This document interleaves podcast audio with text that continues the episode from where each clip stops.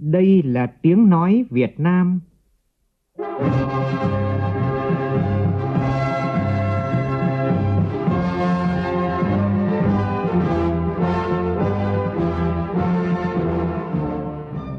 là tiếng nói Việt Nam, phát thanh từ Hà Nội, thủ đô nước Cộng hòa xã hội chủ nghĩa Việt Nam.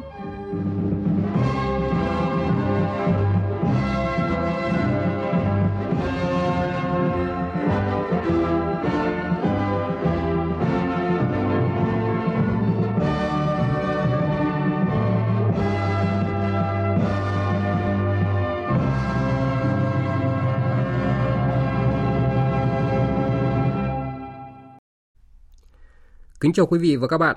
Mời quý vị và các bạn nghe chương trình Thời sự sáng thứ Bảy, ngày 29 tháng 7, tức ngày 12 tháng 6 năm Quý Mão của Đài Tiếng Nói Việt Nam. Chương trình có những nội dung chính sau đây.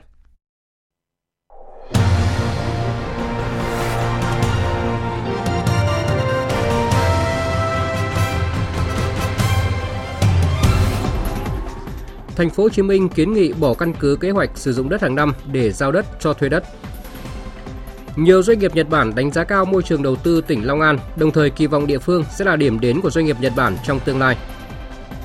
Tập đoàn Điện lực Việt Nam tiếp tục kiến nghị điều chỉnh giá điện đợt 2 để đảm bảo cân đối dòng tiền, không để xảy ra thiếu điện. Gần 600 doanh nghiệp tại tỉnh Bình Dương chưa thể hoạt động trở lại do còn vướng các quy định về phòng cháy chữa cháy. Trong phần tin quốc tế, các cơ quan công quyền trên khắp nước Mỹ đang phải đối mặt với một cuộc đua tăng lương để tìm người lấp đầy những chỗ làm bị bỏ trống ngày càng nhiều sau đại dịch Covid-19. Trung Quốc thử nghiệm thành công máy dò sự sống bằng radar băng thông siêu rộng.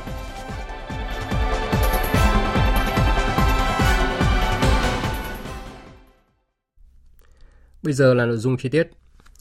Phó Thủ tướng Trần Lưu Quang vừa kết thúc tốt đẹp chuyến thăm Ai Cập. Kết quả chuyến thăm được kỳ vọng sẽ góp phần thúc đẩy quan hệ hợp tác song phương thực chất và toàn diện trong thời gian tới. Phóng viên Tuấn Nguyễn thường trú tại Ai Cập thông tin. Về mặt chính trị, hai bên khẳng định sự cần thiết tiếp tục củng cố quan hệ truyền thống hữu nghị và hợp tác tốt đẹp thông qua tăng cường hơn nữa trao đổi đoàn các cấp, nhất là cấp cao, đồng thời tích cực phối hợp và ủng hộ lẫn nhau tại các tổ chức quốc tế.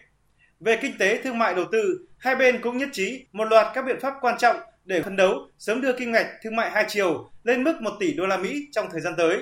Lãnh đạo hai bên cũng nhất trí một loạt các biện pháp như tăng cường trao đổi đoàn doanh nghiệp, phối hợp tổ chức các sự kiện xúc tiến thương mại, đầu tư tại mỗi nước, tạo điều kiện mở cửa thị trường hơn nữa cho các hàng hóa xuất khẩu có thế mạnh của nhau, thúc đẩy hợp tác về sản phẩm Hà Lan, cũng như thành lập Hội đồng Doanh nghiệp Việt Nam Ai Cập trong thời gian tới.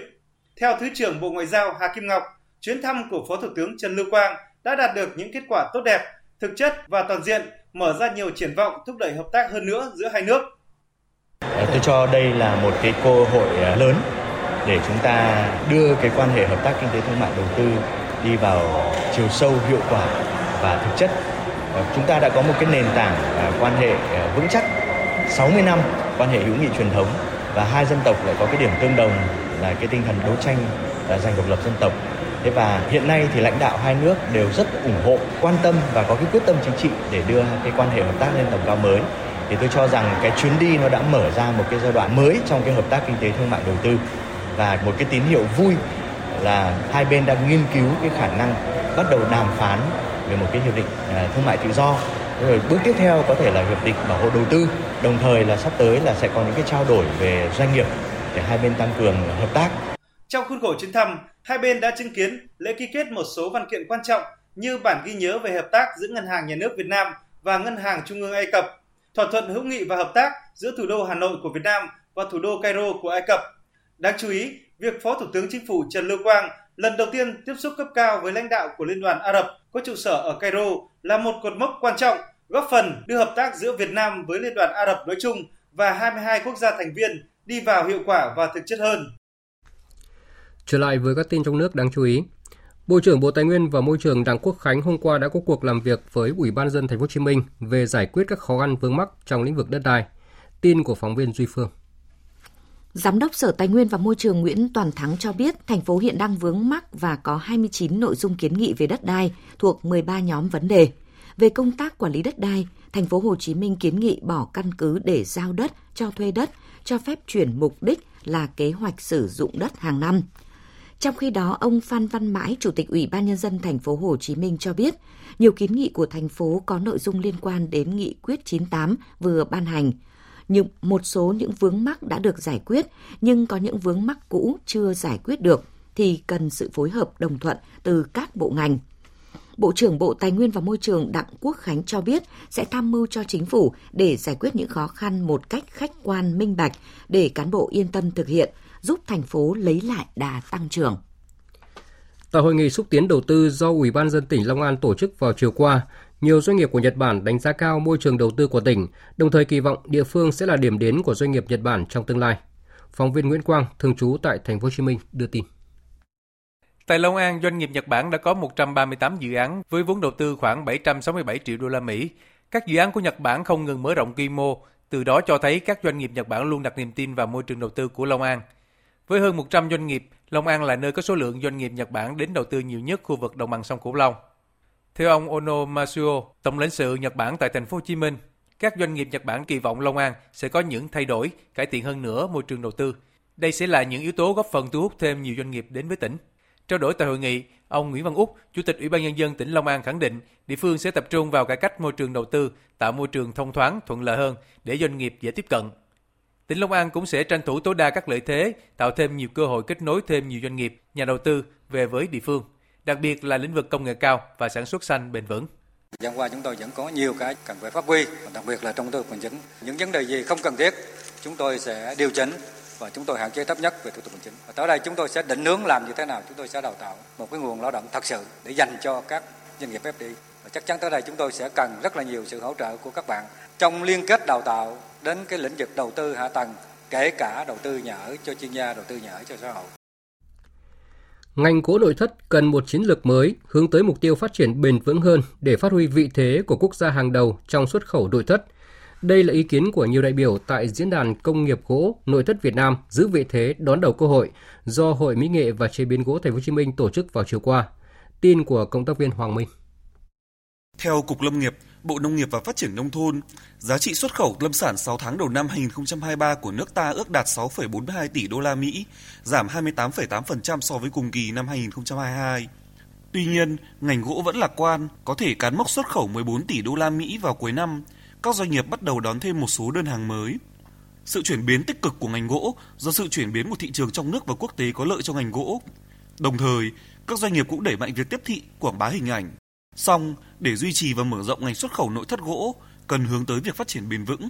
Ông Nguyễn Chánh Phương, Phó Chủ tịch kiêm Tổng thư ký Hội Mỹ nghệ chế biến gỗ Thành phố Hồ Chí Minh cho rằng về cái công tác phát triển bền vững đó là một thách thức nhưng cũng là một cái cơ hội mới cho các cái doanh nghiệp À, có thể đến 2028 ngành gỗ mới thực sự là phải đối mặt với những cái bài toán về giảm phát thải à, nhưng mà hiện nay thì chúng tôi cũng à, cùng với bộ nông nghiệp cũng đang truyền thông cho doanh nghiệp có một cái bước chuẩn bị để xây dựng cái kế hoạch giảm phát thải, và chính phủ cũng đang xây dựng các cái chính sách và tôi nghĩ là tận dụng cái cơ hội này là một cái điều cũng hết sức quan trọng cho việc xây dựng một cái ngành gọi là công nghiệp gỗ nội thất phát triển bền vững. Sở Du lịch tỉnh Bình Định vừa phối hợp với thành phố Hải Phòng và tỉnh Quảng Ninh tổ chức hội nghị phát triển du lịch ba địa phương. Đây là sự kiện có ý nghĩa quan trọng, là dịp để các đơn vị tổ chức và doanh nghiệp của ba tỉnh gặp gỡ, đối thoại, đẩy mạnh liên kết, hợp tác trong việc xây dựng các sản phẩm du lịch hấp dẫn. Phóng viên Vũ Miền, thường trú tại khu vực Đông Bắc, đưa tin. Bình Định, Quảng Ninh và thành phố Hải Phòng là những địa phương có những bứt phá được xếp vào nhóm tăng trưởng mạnh của du lịch cả nước khi có đủ các loại hình du lịch biển đảo, du lịch văn hóa, du lịch trải nghiệm với hệ thống cơ sở lưu trú ngày càng hiện đại, đáp ứng hầu hết nhu cầu của du khách. Để tăng cường liên kết du lịch, các địa phương và doanh nghiệp đã đưa ra một số giải pháp như đẩy mạnh công tác truyền thông, nhất là truyền thông điểm đến, sản phẩm du lịch mới, tăng cường trao đổi khách, xây dựng các gói tour tuyến phù hợp với mức giá ưu đãi. Ông Nguyễn Trùng Khánh, Cục trưởng Cục Du lịch Quốc gia Việt Nam đề nghị. Thế liên kết hợp tác thì bây giờ làm thế nào? Cái đầu tiên phải sản phẩm. Sản phẩm rồi, xúc tiến quảng bá thế nào? Đào tạo bồi dưỡng nguồn nhân lực như thế nào? Và để tạo thuận lợi hơn nữa cho khách du lịch liên quan đến cái việc là chuyển đổi số, ứng dụng công nghệ như thế nào? Thì về phía Cục Du lịch Quốc gia chúng tôi cũng đề nghị các địa phương, đặc biệt là các doanh nghiệp triển khai có hiệu quả và thực chất các cái thỏa thuận hợp tác đã được ký kết chú trọng tạo ra các cái chuỗi sản phẩm liên địa phương đặc trưng có chất lượng, mang tính cạnh tranh và hấp dẫn đối với du khách. Đây là vấn đề bắt buộc yêu cầu hàng đầu. Tối qua tại công viên Biển Đông, thành phố Đà Nẵng khai mạc lễ hội Tận hưởng mùa hè Đà Nẵng. Lễ hội diễn ra đến ngày 1 tháng 8 với 11 hoạt động du lịch, văn hóa, thể thao hấp dẫn, thu hút người dân và khách du lịch đến trải nghiệm trong dịp hè này. Phóng viên Đình Thiệu thường trú tại miền Trung thông tin.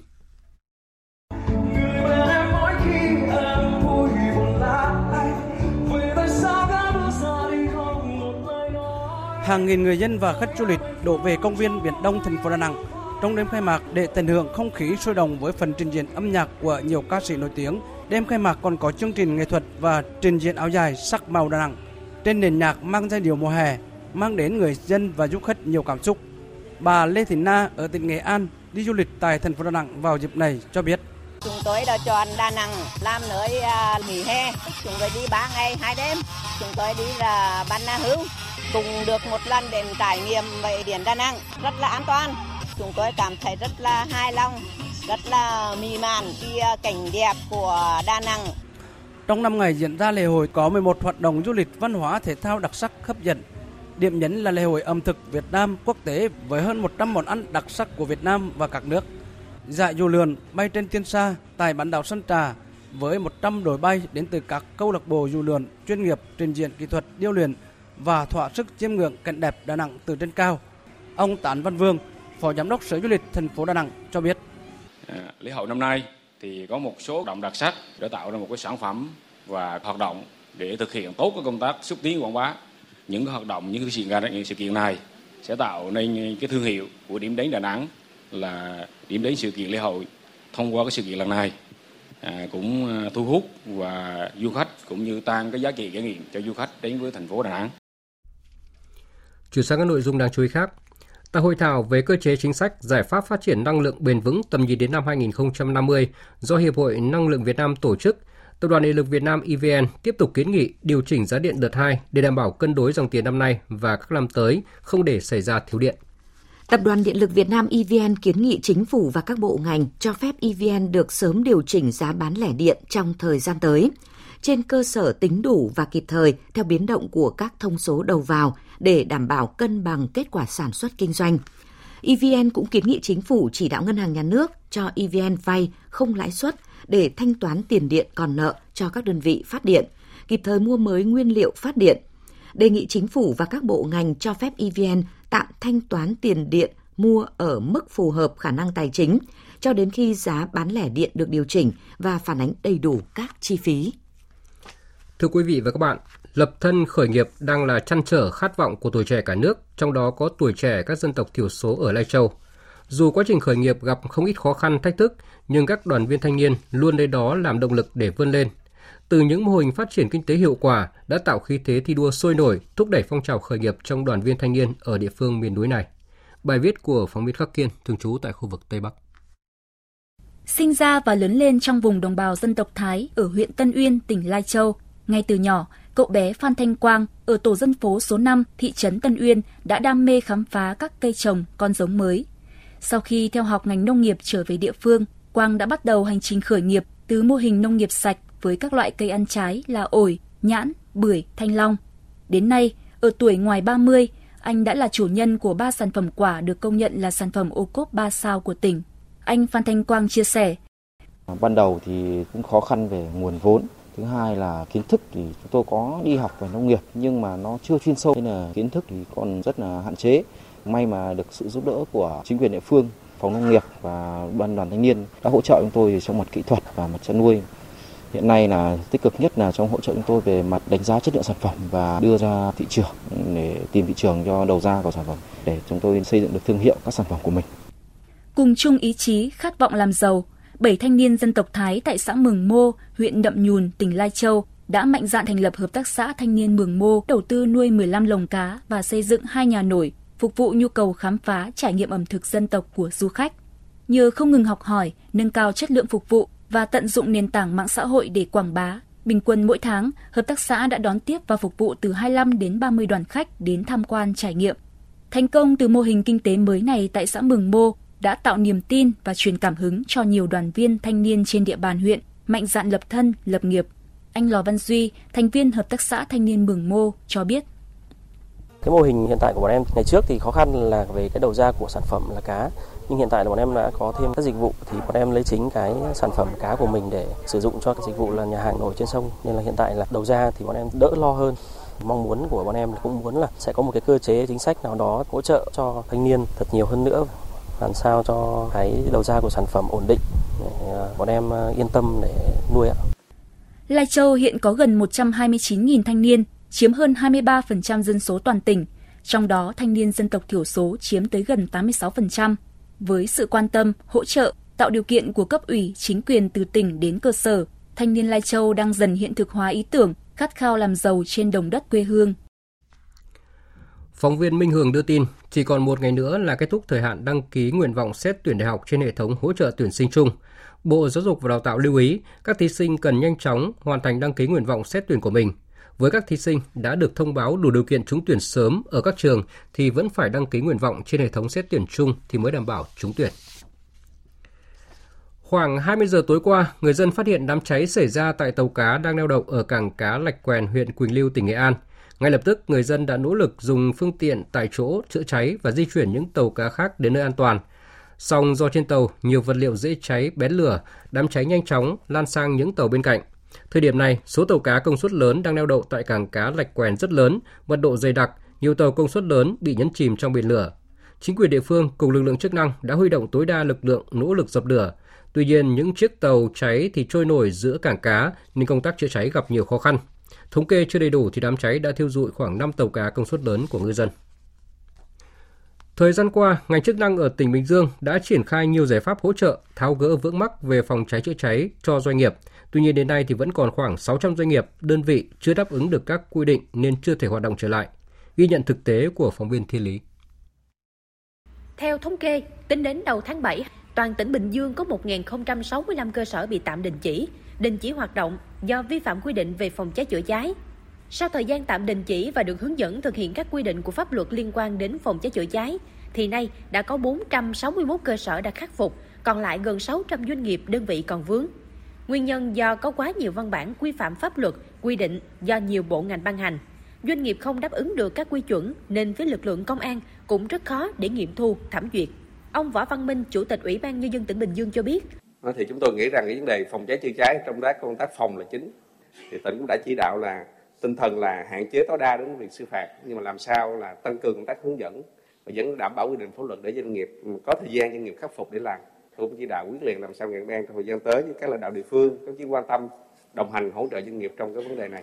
Đại tá Tạ Văn Đẹp, Giám đốc Công an tỉnh Bình Dương cho biết, thời gian qua lực lượng công an đã rất nỗ lực giúp các doanh nghiệp tháo gỡ những khó khăn liên quan đến công tác phòng cháy chữa cháy. Tuy nhiên, hiện nay một số quy chuẩn về phòng cháy chữa cháy rất lý tưởng nhưng lại chưa hợp lý khi áp dụng vào thực tế.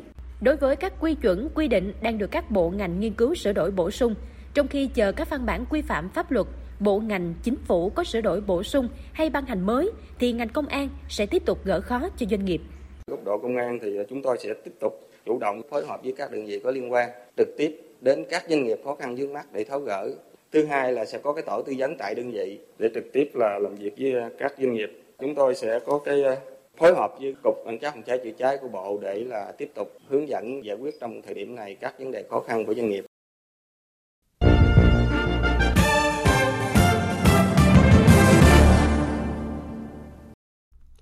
Tiếp theo là phần tin thế giới.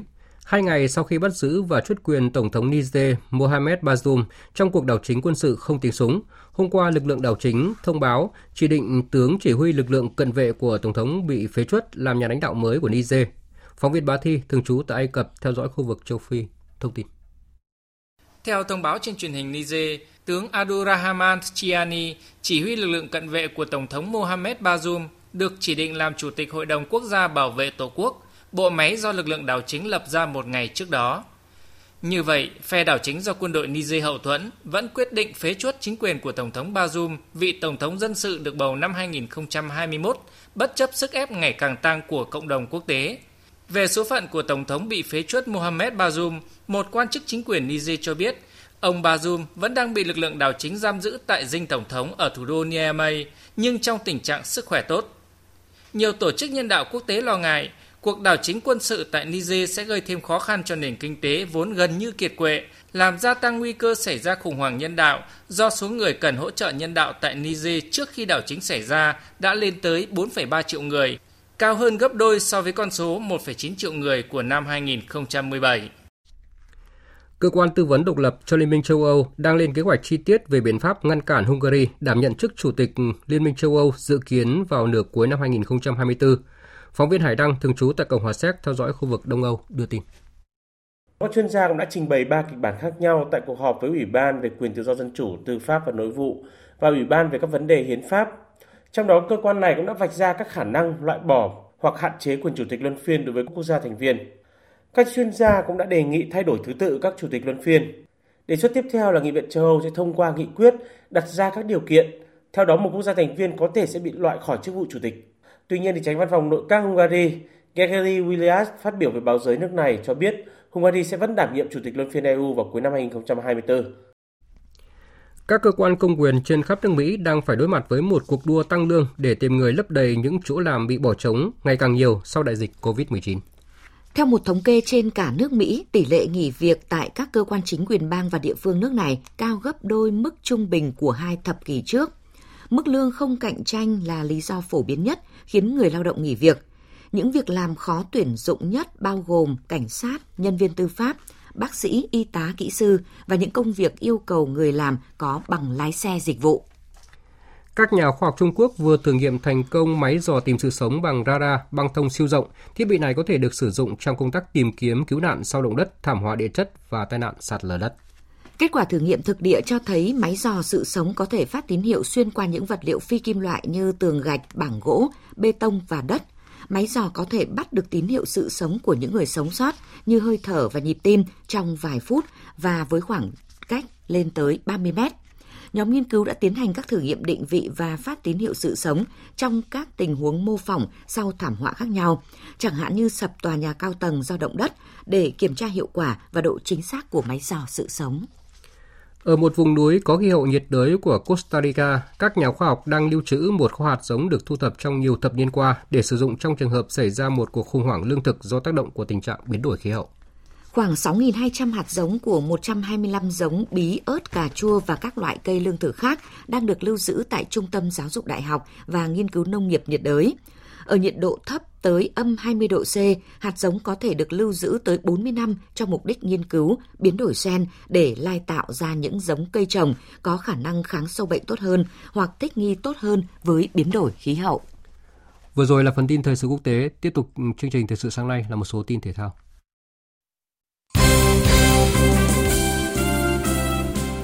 Tối qua, đội tuyển nữ Trung Quốc đã thi đấu lượt trận thứ hai bảng D World Cup bóng đá nữ gặp đội tuyển nữ Haiti. Đây là trận đấu mà các cô gái Trung Quốc đã thi đấu vô cùng kiên cường dù bị đuổi người từ sớm và thành quả dành cho họ là một chiến thắng ngọt ngào 1-0. 3 điểm giành được giúp đội tuyển nữ Trung Quốc còn nguyên cơ hội đi tiếp và họ sẽ cố gắng cạnh tranh tấm vé vào vòng đấu loại trực tiếp với đội tuyển nữ Đan Mạch. Đội bóng cũng đã có cùng 3 điểm sau hai lượt trận. Về phía đội tuyển nữ Việt Nam, sau hai trận thua liên tiếp trước đội tuyển nữ Mỹ và Bồ Đào Nha đã chính thức bị loại. Vì thế, trận đấu cuối cùng của vòng bảng gặp đội tuyển Hà Lan và cũng là Á quân của giải vào chiều ngày 1 tháng 8 tới là cơ hội cuối cho các nữ tuyển thủ có thể tạo dấu ấn trong lần đầu tiên được tham dự một kỳ World Cup. Chuyển sang các tin đáng chú ý khác. Theo thông báo của ban tổ chức ASEAN 19, tính đến thời điểm này thì các đoàn thể thao thuộc 45 quốc gia và vùng lãnh thổ đã đăng ký cho hơn 12.500 vận động viên tranh tài tại sự kiện, trong đó có hơn 600 vận động viên của Trung Quốc. Con số này khiến cho ASEAN 19 trở thành kỳ đại hội thể thao châu lục có số vận động viên tham dự đông nhất từ trước đến nay. Liên đoàn bóng đá châu Âu vừa ra phán quyết loại câu lạc bộ Juventus khỏi Europa Conference League mùa tới, thay vào đó sẽ là câu lạc bộ Fiorentina. UEFA cũng phạt Juventus 10 triệu euro vì vi phạm các quy định liên quan tới luật công bằng tài chính. Ngoài ra, một khoản phạt khác trị giá 10 triệu euro cũng có thể được áp dụng nếu đội bóng đang thi đấu ở Syria không tuân thủ những quy tắc về giám sát tài chính của UEFA trong các mùa giải tới. Dự báo thời tiết Phía Tây Bắc Bộ có mưa rào và rải rác có rông, cục bộ có mưa to, nhiệt độ từ 22 đến 32 độ. Phía Đông Bắc Bộ có mưa rào và rải rác có rông, cục bộ có mưa to, nhiệt độ từ 25 đến 33 độ. Khu vực từ Thanh Hóa đến Thừa Thiên Huế, ngày nắng, có nơi nắng nóng, chiều và tối có mưa rào và rải rác có rông, cục bộ có mưa to. Đêm có mưa rào và rông vài nơi. Phía Bắc nhiệt độ từ 26 đến 34 độ, phía Nam từ 26 đến 36 độ. Khu vực từ Đà Nẵng đến Bình Thuận, ngày nắng, phía Bắc có nơi nắng nóng, chiều tối và đêm có mưa rào và rông vài nơi. Phía Bắc từ 25 đến 36 độ, phía Nam từ 25 đến 33 độ. Tây Nguyên có mưa vừa mưa to và rông, cục bộ có mưa to, nhiệt độ từ 20 đến 30 độ, có nơi trên 30 độ. Nam Bộ, chiều và đêm có mưa vừa mưa to và rông, cục bộ có mưa to, nhiệt độ từ 23 đến 34 độ. Khu vực Hà Nội có mưa rào và rông rải rác, cục bộ có mưa to, nhiệt độ từ 26 đến 33 độ. Dự báo thời tiết biển, Vịnh Bắc Bộ, vùng biển từ Quảng Trị đến Quảng Ngãi, có mưa rào rải rác và có nơi có rông, tầm nhìn xa trên 10 km, giảm xuống 4 đến 10 km trong mưa, gió Tây đến Tây Nam cấp 3, cấp 4. Vùng biển từ Bình Định đến Ninh Thuận, vùng biển từ Bình Thuận đến Cà Mau, vùng biển từ Cà Mau đến Kiên Giang và Vịnh Thái Lan, có mưa rào và rông rải rác, tầm nhìn xa trên 10 km, giảm xuống 4 đến 10 km trong mưa, gió Tây Nam cấp 6, có lúc cấp 7 giật cấp 8, cấp 9, biển động mạnh. Khu vực Bắc Biển Đông và khu vực quần đảo Hoàng Sa thuộc thành phố Đà Nẵng. Có mưa rào và rông vài nơi, tầm nhìn xa trên 10 km, gió Tây Nam đến Nam cấp 4. Khu vực giữa và Nam Biển Đông, khu vực quần đảo Trường Sa thuộc tỉnh Khánh Hòa. Có mưa rào và rông vài nơi, tầm nhìn xa trên 10 km, giảm xuống 4 đến 10 km trong mưa. Gió Tây Nam cấp 6, có lúc cấp 7, giật cấp 8, cấp 9, biển động mạnh. Vừa rồi là những thông tin dự báo thời tiết, bây giờ chúng tôi tóm lược một số tin chính đã phát trong chương trình. Tại hội nghị xúc tiến đầu tư do Ủy ban dân tỉnh Long An tổ chức vào chiều qua, nhiều doanh nghiệp Nhật Bản đánh giá cao môi trường đầu tư của tỉnh, đồng thời kỳ vọng địa phương sẽ là điểm đến của doanh nghiệp Nhật Bản trong tương lai. Gần 600 doanh nghiệp tại tỉnh Bình Dương vẫn chưa thể hoạt động trở lại do còn vướng các quy định về phòng cháy chữa cháy. Nguyên nhân là do có quá nhiều văn bản quy phạm pháp luật, quy định do nhiều bộ ngành ban hành. Doanh nghiệp không đáp ứng được các quy chuẩn nên phía lực lượng công an cũng rất khó để nghiệm thu và thẩm duyệt. Các cơ quan công quyền trên khắp nước Mỹ đang phải đối mặt với một cuộc đua tăng lương để tìm người lấp đầy những chỗ làm bị bỏ trống ngày càng nhiều sau đại dịch Covid-19. Việc này dẫn đến một trong những đợt tăng lương lớn nhất của chính quyền các bang trong 15 năm qua. Các nhà khoa học Trung Quốc vừa thử nghiệm thành công một máy dò tìm sự sống bằng radar băng thông siêu rộng. Thiết bị này có thể thu được tín hiệu của những người sống sót như hơi thở và nhịp tim trong vài phút với khoảng cách lên tới 30 mét. Thiết bị này có thể được sử dụng trong công tác tìm kiếm, cứu nạn sau động đất, thảm họa địa chất và tai nạn sạt lở đất.